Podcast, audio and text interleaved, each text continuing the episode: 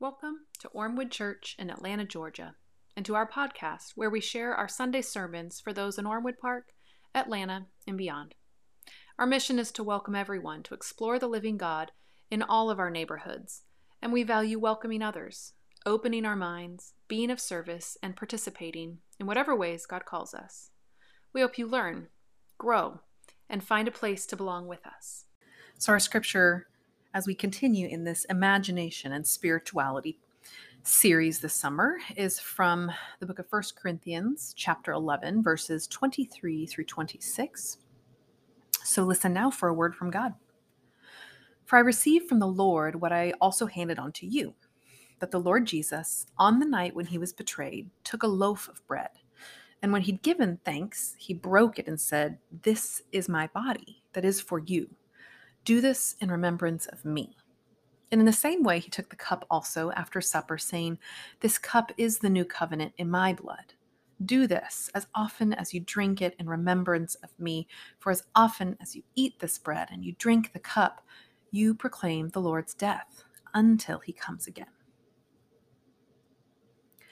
in her wonderful and I would say groundbreaking book published in 1982 called Metaphorical Theology, Sally McFague opens her work by explaining to people that when we have to talk about hard things, hard as in difficult or hard as in just tricky to pin down or understand, that's when we turn to our imaginations. She compares religion's tendency to speak in imaginative ways to being similar to poets, saying poets use metaphor all the time because they're constantly speaking about the great unknowns mortality, love, fear, guilt, joy, hope, and so on. Faith is not all that different. In fact, those things are the territory of poets and often of the church. So when you want to talk about or when you want when you are experiencing things that are hard to put into words, humans often rely on our imaginations to help us out. And faith is full of hard things to understand. I mean, think about it. Faith is the territory of weddings and love, but also funerals and death. Faith engages those existential questions like why are we here? Why is there evil in the world? What does it mean to be created human? Or how do I love? A spiritual life, um, if it's worth having, delves deep into the territory of our inner world, right? Our passions and our motives. And dare you try to speak simply or straightforward about any of those things? We often just, we can't. If we want to talk about these great unknowns, as Sally McFague calls them, or perhaps the questions of life or God or love or pain, we're going to be in murky waters and we're going to need life rafts of sorts, right? Faith is more often than not where we turn to, not when the world makes sense, but when it doesn't. So, what are the tools that the life of faith offers us as we wade through these waters um, of untraveled or choppy territory when we need to express unwieldy thoughts about grief or joy or forgiveness, even love, how does faith equip us to enter that conversation? So, to start to make better sense out of that which can be quite confusing. In addition to our imagination, which we're going to talk about shortly, I, I do think faith offers us many tools to do this, right? To wade through those waters of the ultimate issues.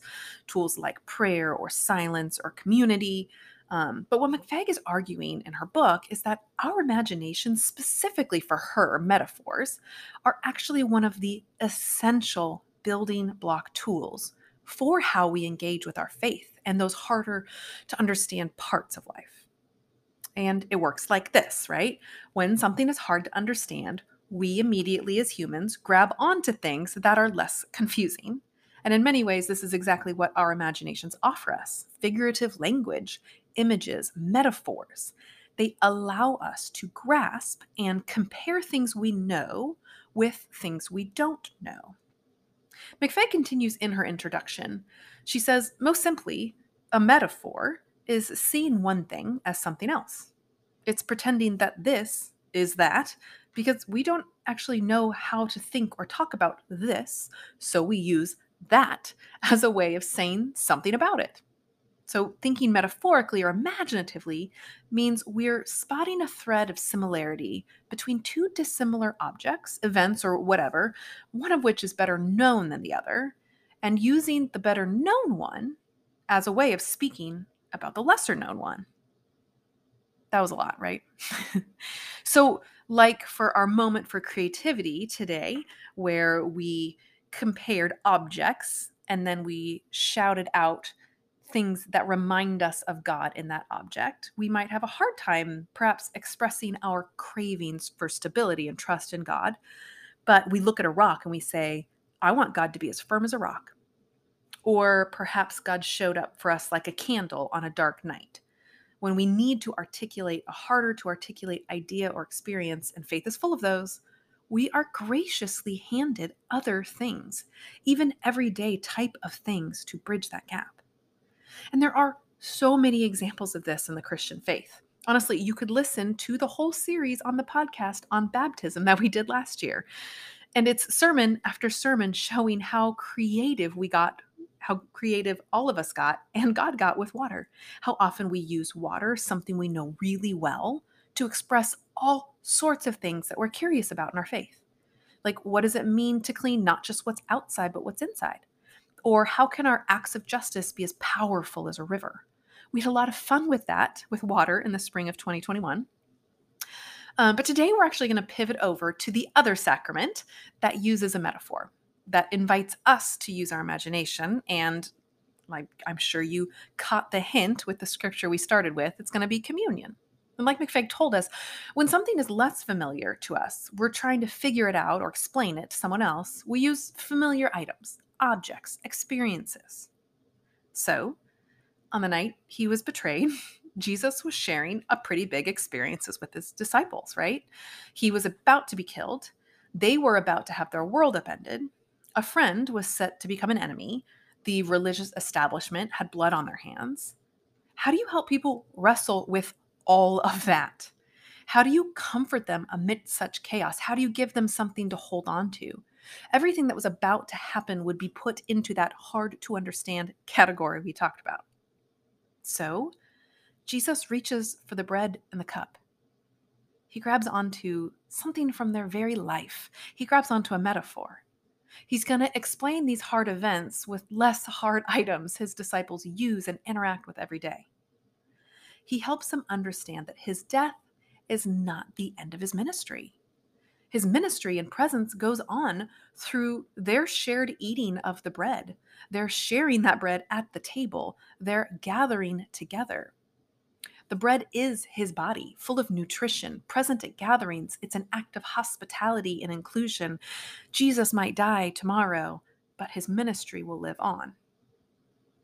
Then Jesus pours out the cup, and he tells them that the cup represents a new covenant, a new commitment with God when Jesus' blood is spilled, that's it. We've, we've hit an all time low. We've welcomed death where it should never have been.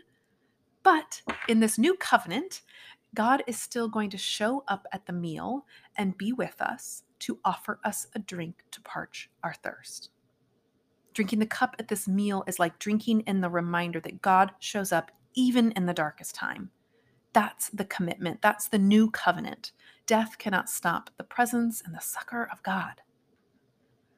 And the thing about really good metaphors or well exercised imaginations, just like the parables we talked about last week, is that they can actually hold many different meanings. They can be passed down, they can be expanded on. Our imaginations can run wild. So, contrary to most people's assumptions, the passage that we read today is not even actually found in the Gospels, right? The Gospels are those four narratives um, about Jesus' life where we read the stories of the Last Supper in Matthew, Mark, and Luke. This passage is not from those familiar Gospels where we read about them gathering that night and having their first of many Last Suppers. Nope. This particular passage that we read today is actually in a letter that Paul's writing to the church in Corinth, with, which would have been written decades after that first meal. But the first meal still calls their imagination and their attention. It's a good metaphor.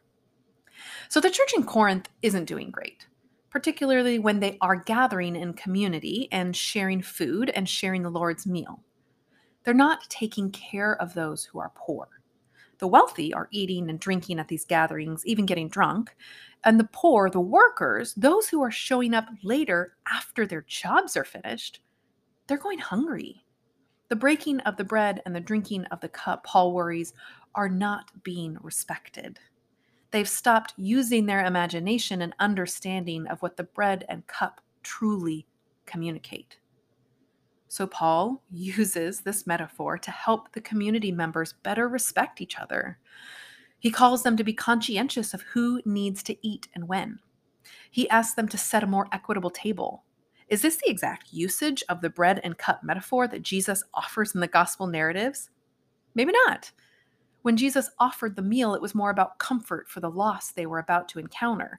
It was a reminder that Jesus' ministry goes beyond his death into his resurrection. But Paul is talking about a hard thing too, right? Sharing and inequality and greed. And he uses the common meal of Christ to help the Corinthians understand just how essential community care for each other is. What might be hard for them to understand or value is made easier to understand through the imagination of this meal and the generosity at the table that Jesus' example sets from the very beginning. Paul reminds them to imagine what this meal means for the kingdom of God. You've heard these words from 1 Corinthians spoken over and over again, right? I speak Paul's words every week to you. This is my body, it's yours. This is the cup, it's a new covenant. Remember me. But I want to know where your imagination goes when you hear this. What do you understand of this table? Honestly, I hope you don't feel the pressure to be right when I ask that question. The disciples, in many ways, had no idea what Jesus was talking about when he stood up and said these things. They couldn't see the future, but they were still invited to the table still asked to imagine Jesus and his ministry like a meal. Jesus' body like a steady supply of nutrition, Jesus' blood like a commitment to endure, Jesus' table like the community of God. They were asked to use their imaginations as a bedrock of their faith. So, what do you imagine when you eat this meal, when you partake of communion? I imagine it probably changes week to week or maybe spiritual season to spiritual season. At different times in my life, it's been important for different reasons. When I remember when I was a young mother, my mentor at the time, Joyce McKeekin Walker, um, reminded me that this is a table I don't have to set. you know, a young mother needs to hear that. It's a meal that I'm not in charge of making. God is the host, I am the guest and I can take a moment to be fed instead of feed my babies. How does God fill your stomach and slate your thirst here? Because I want to remind you that as often as you eat the bread and as often as you drink the cup, you proclaim and live into and better understand the Lord's death until he comes again. And just imagine what it's like for Jesus to come alive in us again. Amen.